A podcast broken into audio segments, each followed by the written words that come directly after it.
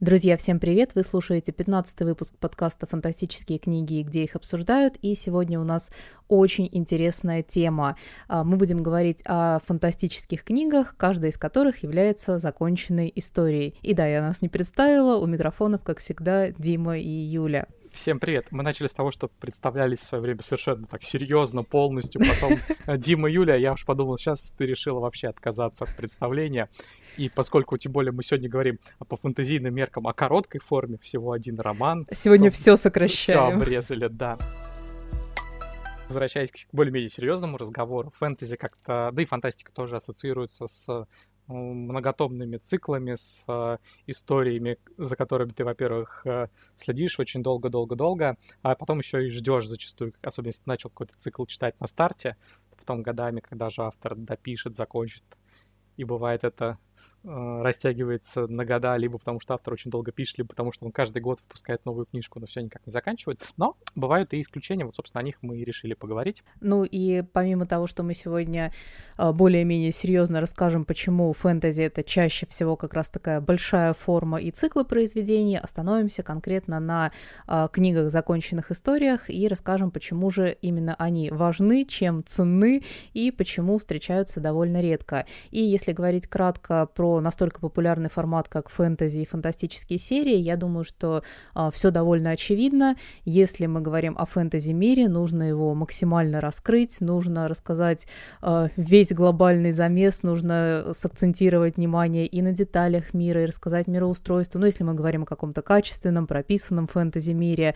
А, и при этом, я думаю, Дим, здесь тебе стоит немножко рассказать и про коммерческие причины а, выхода книг. Ну, здесь не только коммерческий. Здесь, в принципе, такое сочетание, где интересы читателя и интересы автора, издателя очень э, хорошо зачастую сходятся, потому что э, читатель, когда ему какой-то мир, какие-то персонажи понравились, э, зачастую не хочет с ними расставаться, хочет узнать э, больше о них, э, какие-то новые приключения. Есть просто хрестоматийная история с тем, как э, Конан пытался убить Шерлока Холмса и вроде как убил, а потом оказалось, что э, читатели Э, не оценили этот шаг и заставили его воскресить персонажа.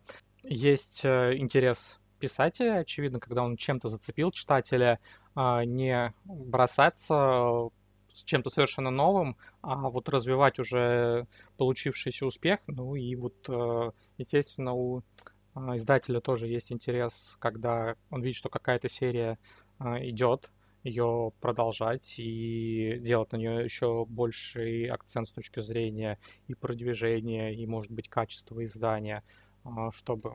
Ну, вот успех рождает успех, и на фундаменте какой-то популярной истории а, развивать его еще больше. При этом зачастую даже когда какое-то прямое продолжение не подразумевается, но успех есть, появляются спин а, приквелы и так далее и тому подобное, истории о каких-то отдельных персонажах из э, магистральной истории. Вот, я как читатель, собственно, сам тоже всегда любил большие циклы, большие истории, потому что уж если ты э, в какую-то историю погрузился, э, то не хочется из нее выныривать. Конечно, тут все, между всем должна быть какая-то, какой-то баланс. Э, ты не хочешь, наверное, читать бесконечную историю, которая не закончится никогда, и ты не узнаешь э, э, развязки но в любимый мир хочется возвращаться вновь и вновь. Э, я думаю, что здесь стоит э, начать рассказывать наконец-то про отдельные истории, чем они ценны, в общем-то. И говоря вот про свой личный пример, э, допустим, когда я на канале начинаю рассказывать про какую-то фэнтези-серию, и она мне очень понравилась, я рассказываю о ней вдохновенно, и все в комментариях радуются, что вот новый фэнтези-цикл, и он классный, и сейчас мы все будем ждать там выхода новых серий. Ну, можно назвать это таким сериалом, где каждую книгу, каждую каждый отдельный том ты ждешь, там дальнейшее развитие событий и все такое, но при этом, когда я рассказываю про фэнтези или фантастику, это отдельная законченная история, я сразу это обозначаю, в комментариях начинается просто взрыв, что наконец-то что-то такое вот отдельное, что ты можешь прочитать а, в течение недели и получить именно рассказанную полноценную историю. Ну и говоря про себя именно как про читателя, а, я тоже присоединяюсь к твоему мнению, что люблю очень обширные циклы, и а, причем чем каждый том будет будет больше, здесь моя любовь к Брэндону Сандерсону просто безграничная, а, тем больше мне нравится и как раз фэнтези-серия, то есть своей проработанностью, своей детальностью и объемом, и Джордана сюда я готова тоже приплести, и я вижу, Дима уже там не очень это красивое лицо делает. В смысле некрасиво? Ну, не очень э, довольная моим выбором. А, но при этом, как читатель, я тоже люблю законченные истории. Если попадается что-то, мы сегодня еще поговорим про советы, если попадается что-то от начала до конца работающее, то, что держит тебя в напряжении, где есть и идея, где есть классные персонажи, и где в конце у тебя нет чувства какой-то незавершенности, но это особенные просто бриллианты фэнтези. И давай мы, наверное, приведем по а, одному вот яркому примеру, что для тебя является идеальной законченной одной книгой, одной историей ну, фэнтези. пожалуй, теперь, когда мы анонсировали Гая Кей, я могу о нем говорить э, сколько угодно практически и в самых разных э, контекстах, но вот здесь он прямо очень уместен. Э, Гай Кей, э, на мой взгляд, один из, ну, наверное, трех-пяти ныне активно работающих авторов фэнтези, которые лучшие в этом жанре. А, и он как раз, э, это практически его такая фирменная чита, он почти не пишет каких-то длительных историй, у него есть дебютная трилогия, и еще у него есть диалогия, которая, хотя по факту это один роман очень большой, почти все остальные книжки у него это одиночный законченный роман, причем зачастую не очень большие, это где-то 400-500 страниц, и он создает совершенно потрясающие и по атмосфере, и по характерам, и по драматизму истории. Я скажу, наверное, две книжки его все-таки, немножко так отойду от, от твоей просьбы одну озвучить. Это по совпадению, на самом деле, те книги, которые мы как раз собираемся в первую очередь переиздавать. Одна из них это «Тигана», наиболее, одна из наиболее его таких магических книжек, там в центре повествования одна из основ конфликта — это противостояние двух очень могущественных магов, хотя совершенно нестандартно для жанра фэнтези. А, эту книжку я распробовал, распробовал не с первого раза. Первый раз, когда я прочитал, мне она не понравилась. Скорее, я ее отложил, вернулся к Гаю Кею уже и к этой конкретной книжке спустя несколько лет. С второго раза я в нее практически влюбился. А другая книжка — это «Львы Рассадна». Это фэнтези историческая, собственно, фирменная для Гая где очень немного сверхъестественного, а, где он, по сути, берет ситуации из реальной истории, просто переносит их в свой вымышленный мир и получает чуть больше свободы, чем у него было бы, если бы он писал чисто исторический роман.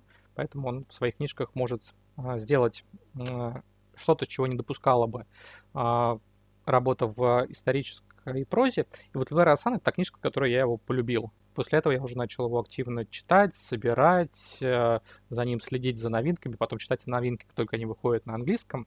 Поэтому все-таки вот эти две книжки отмечу. Но, в принципе, окей, почти все книги а, это совершенно законченные произведения, которые можно читать э, самостоятельно. А, говоря же про себя, здесь я очень долго сомневалась, начать вам пересказывать а, и рассказывать, вернее, про свои любимые истории такие, ну, для себя более классические, которые я читала там 10 лет назад и 5 лет назад, но решила, что оставлю все это для раздела с советами. Сейчас я приведу в пример книгу, которая, ну, за последние года три настолько стала для меня идеальной историей. Во-первых, она вошла в список, в принципе, моих любимых произведений а, вообще в целом в фэнтези, но во-вторых, когда я ее дочитала, наверное, до середины и узнала, что, ну, там есть как бы непрямое продолжение, но читается книга отдельно, у меня просто мозг взрывался от того, насколько я упивалась каждой строчкой, каждой страницей, буквально там каждым поворотом событий. Я надеюсь, что я всех заинтриговала. Меня и точно. Это, и это Николас Симс и его «Короли жути». А, это была любовь абсолютно с первой строчки. Вот Николас Имс У тебя, наверное, мне... еще на любовь к музыке очень хорошо ложится. Да, да, да, да. Я хотела здесь, конечно же, и про это рассказать, но вот насколько автор может попасть во все мои любимые э, фишечки, это и э, персонажи, которые, ну, у Николаса Имса, в принципе, это мир фантазийный, но он как бы переложен на рок-музыку 80-х, то есть там э, статус наемников в этом мире это такой статус рок-звезд. Они образуют свои банды, своей команды, а, и каждый член а, этой группировки как бы отвечает, ну, за свою определенную партию. То, что фэнтези переплетается с тем типом музыки, которую я слушаю, и количество юмора, и те персонажи, ну, это была абсолютнейшая любовь, и вот сейчас, если меня попросят привести в пример лично для меня самую идеальную вот одну историю, это будут «Короли жути». И еще мне очень понравилось, мы будем чуть дальше... Ну, ты слегка схитрила, потому что на самом деле там, да, сюжет законченный, но это часть цикла. Но это не часть цикла, ну, это, так, это, это, как, это как бы диалогия.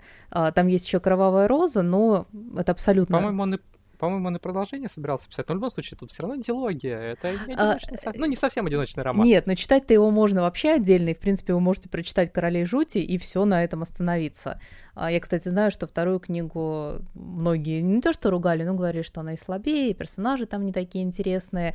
А, но не в этом дело. И вот здесь э, я думаю, что мы немножечко перескочим по нашему плану и расскажем про то, что определяет для нас э, идеальную законченную историю. И вот я как раз это прицеплю к королям жути, что есть законченная история, и э, у нее есть как бы еще небольшой намек на продолжение. То есть это законченный диалог автора с читателем, это законченный законченная история, события, но при этом у тебя есть возможности немножечко самому этот мир э, расширить, придумать им какие-то новые приключения, ну и все в этом духе. Вот для меня это одна из э, важнейших э, черт, за которые я ценю отдельные истории. Ну, мне кажется, тут э, есть э, ряд хороших примеров аналогичных, когда э, ты получаешь такую золотую середину между одним и другим. С одной стороны, у тебя мир остается живым, и новую историю о нем автор рассказывает. С другой стороны, э, истории самостоятельные. Это, например, сделал Джо Аберкромби после того, как он завершил первый закон. Э, он написал три одиночных романа по этой вселенной, каждый из них обладает самостоятельным сюжетом. В принципе, э, их можно читать э, совершенно в отрыве от других э, книжек. Э, понятно, что будут какие-то отсылки, которые ты упустишь чуть-чуть наверное, хуже будешь на детях героев, потому что э, есть те, кто появлялся в ранних книжках. Но в целом книги самостоятельные, не требуют э, обязательного знакомства. Э, и вот тут сочетается одно с другим хорошо. У тебя и возвращение в мир, и самостоятельная история, которая к тебя ни к чему не обязывает. На самом деле, а, в плане этого не было, я бы хотел подчеркнуть, ну так, и оно и с читательской, на самом деле, стороны, и с издательской. Когда речь идет о большом цикле, многих это все-таки отпугивает, потому что ты как будто, начиная его читать, ну вот словно бы, не знаю, ипотеку берешь, что вот я подписываюсь 20 лет читать там, Брэндона Сандерсона, например, или Джо Беркромби, или еще кого-то. А, а на такое вот а, долговременное вложение своего времени и сил не все готовы подписываться. Начал уже вроде как в ответе за тех, кого начал читать.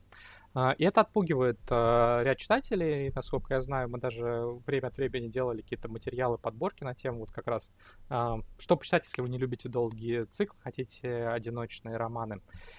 С другой стороны, это и для издателя может быть минус, если ты издаешь какую-то длинную серию, которая пользуется определенным успехом, но не таким, чтобы ты каждую, там, не знаю, неделю, месяц э, или хотя бы даже год допечатывал книжки, то легко может получиться ситуация, когда у тебя, не знаю, восьмой, десятый какой-нибудь э, третий, пятый романы в продаже есть, а ранних нету. И ты по разным причинам не хочешь или не можешь уже допечатать. Э, там могут быть самые разные для этого а, обстоятельства, которые к этому вынуждают. И ты сразу отсекаешь читателей, которые приходят в магазин и видят, что у тебя стоит там пятый какой-нибудь том, и, ну, кто начнет читать. Я, правда, э, иногда, когда был совсем еще э, начинающим читателем фантастики интернетом в силу тех времен почти не пользовался. Такое бывало, что я брал какие-то циклы, и оказывалось, что я там со второго романа, например, Мартина начал с «Битвы королей» читать, а не с «Игры престолов», потому что, ну вот, э, эта книжка была в продаже, да, я вообще не понял, на самом деле, поначалу, что я не то взял. Только потом так я читаю, понимаешь, там куча отсылок к чему-то, что было вроде как раньше. А, вот. А, но а, это проблема, которая, в общем, многих вот длинных циклов а, касается. Понятно, что когда у тебя речь условно о Железно, например, э, или Мартине, или о Джо Беркромби, то книжки, скорее всего, будут в продаже плюс-минус регулярно. Но если говорить об авторах менее популярных, то может так получиться, что, например, пропустил, когда его начали издавать или переиздавать, заинтересовался автором, когда уже вышло 3, 4, 5 книжек, на ранних уже не будет. И это проблема и для читателя, и для издателя. Потому что, с одной стороны, ты хочешь сделать читателю хорошо и издать, с другой стороны, ты, например, понимаешь, что доптираж, скорее всего, не окупится, или он будет нерентабельным, и тебе руководство просто не даст его печатать. И здесь хотелось бы обозначить совсем уж короткую форму, а именно э, законченными крутыми историями часто являются повести или рассказы. А здесь стоит сказать, конечно, и про авторские сборники, где писатель чаще всего подбирает все, ну, если не в одной тематике, то, по крайней мере, если вам кто-то нравится, то в стиле его вы можете быть уверены.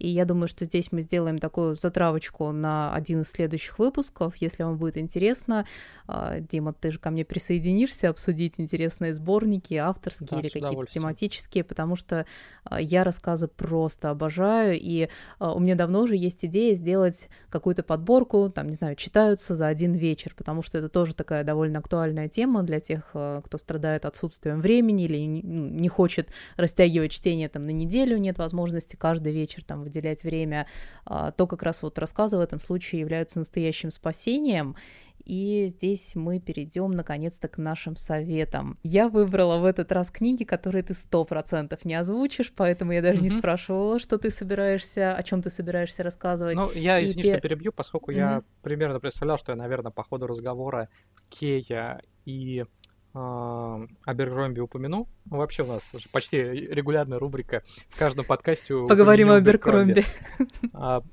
Надо было фантастические книги, где обсуждают Аберкромби. Но я назову книжки одиночные, которые я в этом году читал, а, так что, а, чтобы так не распаляться совсем. А, хорошо, но вот если ты сказал, что для тебя идеальный автор, который в большинстве своем пишет отдельные книги, это Кей, то для меня такой автор это Нил Гейман, потому что у него тоже чаще всего книги это как раз отдельные истории. Если он даже потом вздумает писать продолжение, ну как он никогде уже собирается, не знаю, лет пять продолжать, а, все равно изначально собиралось это все как отдельная история.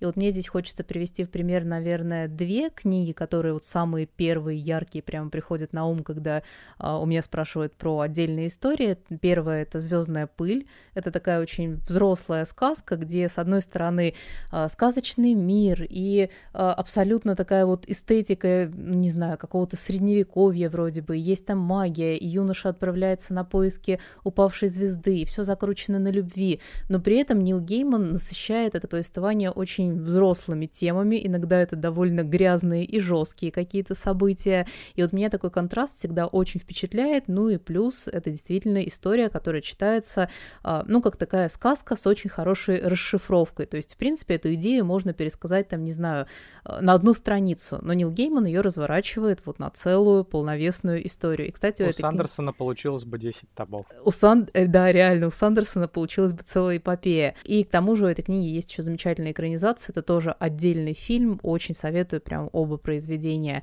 Вторая книга Нила Геймана — это «Никак где» или «За двери» в старом переводе, и там была немножечко обратная история, потому что Нил Гейман изначально писал сценарий для сериала BBC, и когда его сняли, ну, получилось норм по меркам 90-х, и до сих пор он так адекватно достаточно смотрится, но Нил Гейман увидел это все на экране и сказал, что изначально история в моей голове существовала совершенно по-другому, напишу-ка я книгу. И это такая роман, родившийся из сценария. Тоже он такой, не сказать, что очень запутанный, но начинается там все просто, что есть Лондон обычный, такой практически современный, и есть Лондон какой-то потусторонний, подземный, а, где обитают совершенно чудовищные существа, и где а, человек из нашей реальности вполне может потеряться и в своих суждениях. Нил Гейман там немножечко еще и философии приплетает современной, и для меня это вот идеальный такой баланс а, современного. Называют это фэнтези, но это, конечно же, скорее магический реализм, как такое одно из ответвлений. И, наконец, последний мой совет, вот который ты сто процентов не назовешь, это, конечно же, Сезонна Кларк и Джонатан Стрэндж и Мистер Норрелл. да, здесь очень не хватает видеоверсии нашего подкаста, потому что реакция Димы бесценна. ну, я, может быть, так бы не стал делать, если бы мы видео выпускали. Эксклюзивная. Не люблю эту книжку, очень, очень сильно не люблю эту книжку. А, но, тем не менее, это законченная история, это фантастическая, фантастическая фэнтези, да, потрясающее определение дала этой книге. А, там есть и прописанные персонажи, там есть и классная история, и м, достоверность историческую здесь будет, э, глядя на Диму, кощунственно сказать, поэтому псевдоисторическая достоверность. Uh, ну, в общем, Джонатан Стрэндж и мистера Норрелла, если вам нравятся uh, около викторианские романы, нет, ничего, пожалуйста, не спорь со мной, не говори, потому что эту книгу обозначают именно как викторианское произведение современное. а, если вам хочется чего-то сказочного и законченного, и вот из той эпохи, то я вам тоже очень советую попробовать. Есть очень смешное определение этой книжки, которое я видел, которое, которое во многом для меня э, служит ее таким диагнозом, что ли.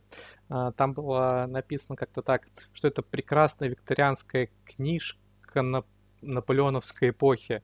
Ну, вот викторианская эпоха и наполеоновская эпоха — это две разные эпохи. И автор, да, он, она э, накинула викторианскую эпоху на совершенно другую, э, хотя и близкую по времени, и получился чудовище Франкенштейна, которое, может быть, э, стилистикой викторианской не может похвастаться, но посвящено той эпохе наполеоновской, и, а ее оно вот даже при том, что это с магией сверху навешено. Ну, это, в общем, ужас, что такое не наполеоновские войны. Мне ее продали именно как фэнтези про наполеоновские войны, а их там нету. Там кроме пары имен от наполеоновских войн ничего не осталось. Ни атмосферы, ни сути происходящего. Э, ну, то есть, мне и сама книжка кажется Э, не очень хороший. Но вот кроме всего прочего, если бы не то, что это было посвящено одной из моих любимых эпох, я бы ее даже читать не взял, скорее всего. А тут вот мне прямо я готова ее самое упом... сердце ударили. Я готова ее упоминать только, чтобы твои эмоции увидеть, они каждый раз просто бесценны, это боль в глазах. Ну давай твои советы. А, я посоветую две книжки, которые я читал в этом году, которые мы выпустим в этом году. Вернее, не так, одну из них мы в этом году выпустим, другую не выпустим, она только на английском выйдет. Это э, «Хозяева джинов» э, Джелли Кларка, сплав фэнтези, альтернативные истории и детектива. В... Действие разворачивается в Кайре начала 20 века. Примерно за 50 лет от того в мир вернулись джины. А благодаря своим, своему магическому наследию Египет становится одной из лидирующих э, мировых держав. И начинается роман с э, убийства английских джентльменов, такого тайного общества, э, ответственность за которое на себя берет человек, э, называющий себя тем самым пророком, который некогда вернул джинов в мир людей. Вот. Ну и, соответственно, вокруг этого детективная интрига строится. Книга очень атмосферная, книга с таким выразительным миром, который уже послужил основой для очень ярких иллюстраций. И я с ним познакомился, с этим миром еще до выхода романа, потому что автор начал как раз с рассказов и повести, а потом уже перешел к роману. Мы, кстати, выпустим как раз и с рассказом и с повестью книжку, и вот а, роман на меня тоже очень приятное впечатление произвел. Мне кажется, что и любители детективов, и альтернативной истории, и фэнтези в духе вот Латунного города, кстати, Чакраборд очень рекомендовал. Я думаю, что на эту книгу должны обратить внимание. Ее мы уже осенью выпустим. А другая книга, которая осенью только выйдет на английском, а, и мы, наверное, ее выпустим в следующем году, это как раз пример книги из большого уже известного мира, который при этом обладает самостоятельным сюжетом. Называется она «Братья ветра». Это Тед Уильямс. А, приквел, действие которого разворачивается за много веков до основных э, книг. Он рассказывает, собственно, о молодости одного из антагонистов оригинального цикла и его старшем брате и тех обстоятельствах, которые, собственно, привели Ины Луки к тому, что он со временем станет королем бури. А вот очень хорошая самостоятельная история, особенно для тех, кто любит бессмертных созданий, эльфов, там действия разворачиваются в эпоху, когда люди еще были а, почти чужими на этих землях, на землях Светлого Арда, приближали они ситхи. Ситхи, по сути, вот такой аналог местных эльфов.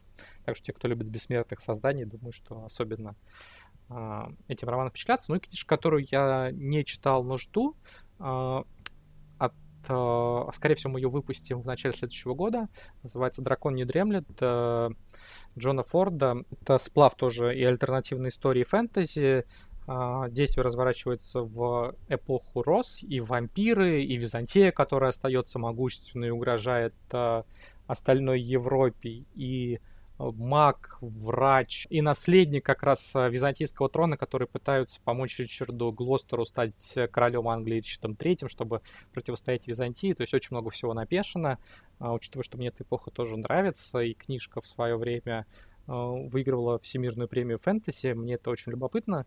Автор, к сожалению, был подзабыт, то есть он умер, и его перестали издавать, вот только в 2020 году его возобновили активные издания, и на обложке книжки на английском есть отзыв как раз Нила Геймана, что если бы Форд в свое время написал бы не одну книжку, а штучек пять, то вот на фэнтезийном Олимпе он бы сидел, а не Джордж Мартин. Не знаю, насколько правда, но очень хочется проверить, учитывая, что тут много есть элементов, которые мне близки. Его, кстати, тоже с кем сравнивают те, кто читал. Так что очень хочется посмотреть. Имя Нила Геймана работает для меня как такой триггер, который заставляет внести книгу однозначно в список на прочтение. И сегодняшний подкаст мы будем завершать такой ноткой фантазии, наверное, и поговорим о книжных сериях, которые, во-первых, хорошо бы уместились в одну книгу, э, и, может быть, удобнее было бы читать в виде одного тома, там, а не трилогии или тетралогии или еще чего-то, а у каких книг хотелось бы действительно продолжение. И мне здесь хочется на таких прям бомбящих эмоциях рассказать вам про тетралогию, которая она не просто бы хорошо смотрелась в одном томе, ее нужно было писать в один том, и я продолжаю на этом настаивать. Это было максимальное разочарование прошлого года, это Кристель Дабо и ее сквозь зеркала, потому что первые три тома там читались, ну, более-менее, ну, даже не более-менее, для меня они были прямо интересными, там развивались события, и накал, э, вся интрига настолько нагнеталась, что четвертый том должен быть, должен был все расставить по своим местам, должны быть, должны были подвязаться все ниточки, но он стал таким нуднейшим потоком сознания. Ты бы просто читал, и каждую страницу хотелось перечитывать, э, ну, вернее, не хотелось перечитывать, но приходилось перечитывать по несколько раз, чтобы понять вообще, где ты находишься, какая точка истории сейчас, и что автор тебе пытается донести, потому что первые три книги создавались в таком тоне, ну, не подросткового фэнтези, но чего-то более легкого. Четвертая книга как будто вот сразу 21 плюс, и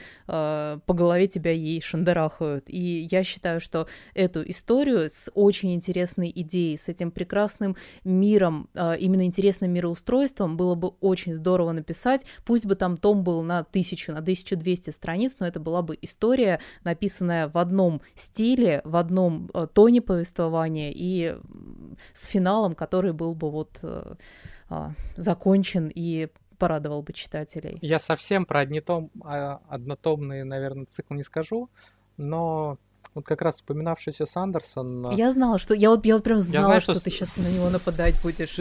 Среди, среди тех, с кем я общаюсь, в том числе, вот я думаю, что те, кто слушает подкаст, может сложиться впечатление, что я Сандерсона не люблю. Ты его не это любишь. надо понимать, что практически на каждый... Да. Нет, это неправда. А я про то, что Сандерсон классный автор, говорил еще до того, как он стал худо-бедно известным хоть где-то. А, то есть я его прочитал а, «Город богов», когда у него была одна книжка издана не на английском языке, это был, собственно, «Город богов». А, почти на всех его книжках, что издаются в России, отзывы из моих рецензий, хвалебные. искренне написано, я считаю, что Сандерсон незаурядный автор, талант, который вполне заслужил, по крайней мере, часть того успеха, который сейчас имеет. Но в то же время я считаю, что Сандерсон, во-первых, автор, скажем так, с несколько ограниченным а, набором козырей, куда более ограниченным, чем, скажем, у Беннета или Аберкромби или Теда Уильямса. И второй момент, мне кажется, что Сандерсон как раз автор, который очень хорош в лаконичных каких-то историях.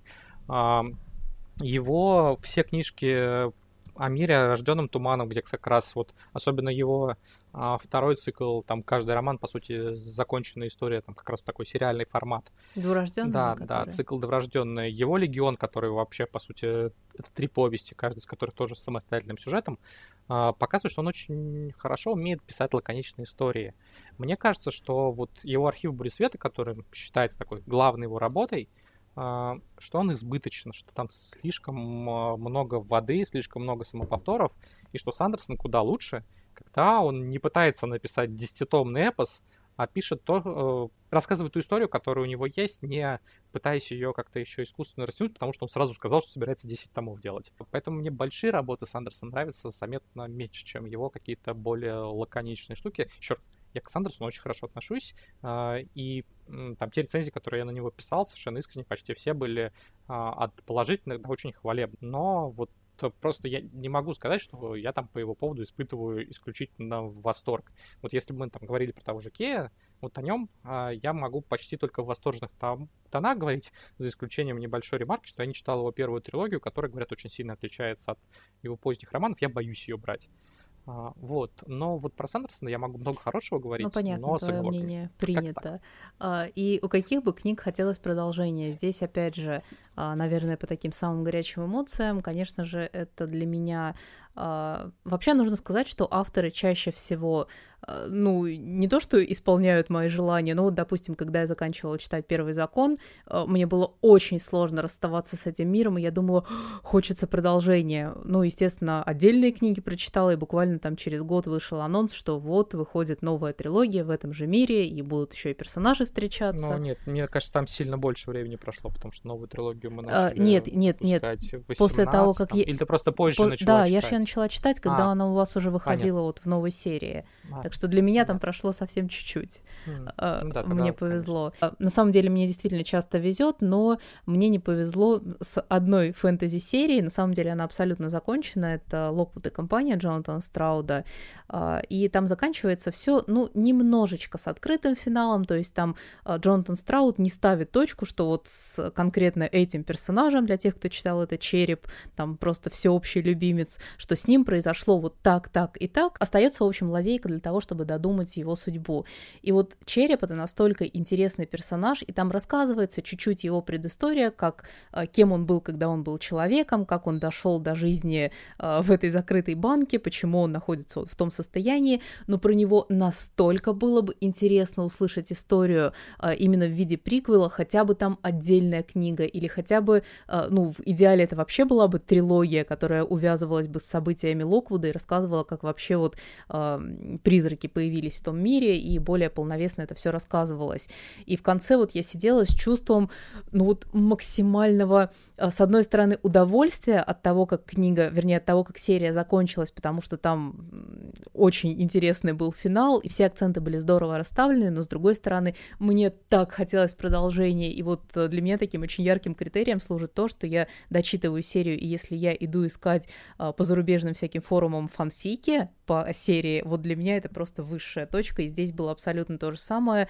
После а, финала пятой книги Локвуда я сразу же полезла и стала читать, что там, что там еще фанаты придумали, хотя бы фанаты. Ну, если мы не берем те серии, которые просто ждут, когда авторы допишут. Ну, то есть я, например, хотел бы почитать, что дальше Скотт Линч э, напишет, хотя третья книжка его цикла меня несколько... О, да. Э, ну, не разочаровал, но не так сильно впечатлило, как изначально. И там э, пространство, я сильно жду финал, но там ждать осталось недолго, он в ноябре выходит.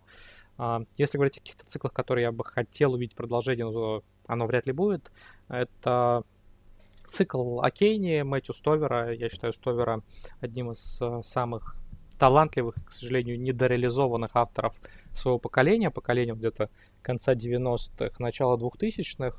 Стовер хорошо себя в итоге реализовал в межавторских проектах, прежде всего в «Звездных войнах», а, но его собственные работы никогда не пользовались какой-то большой популярностью нигде. У них есть культовый статус, но такой в очень а, ограниченном круге э, фанатов. Мир очень интересный на стыке киберпанка и фэнтези, который потенциально э, давал простор для какого-то бесконечного количества историй, то есть более такой производительный, прошу прощения за такое слово, автор смог бы, ну, условный Сальватора написал бы об этом мире 20, 40, 50 книжек. Стовер написал всего 4. В силу проблем со здоровьем вообще не факт, что он сможет написать что-то еще большое. Он недавно давал интервью, где сказал, что он всего несколько часов в день может как-то продуктивно работать сейчас. Поэтому не факт, что будет какое-то продолжение. Оно напрямую не требуется, потому что там, в принципе, каждый роман, ну, вернее так, первый, второй а, романы обладают законченными сюжетами, третий, четвертый, ну, это, по сути, mm-hmm. дилогия.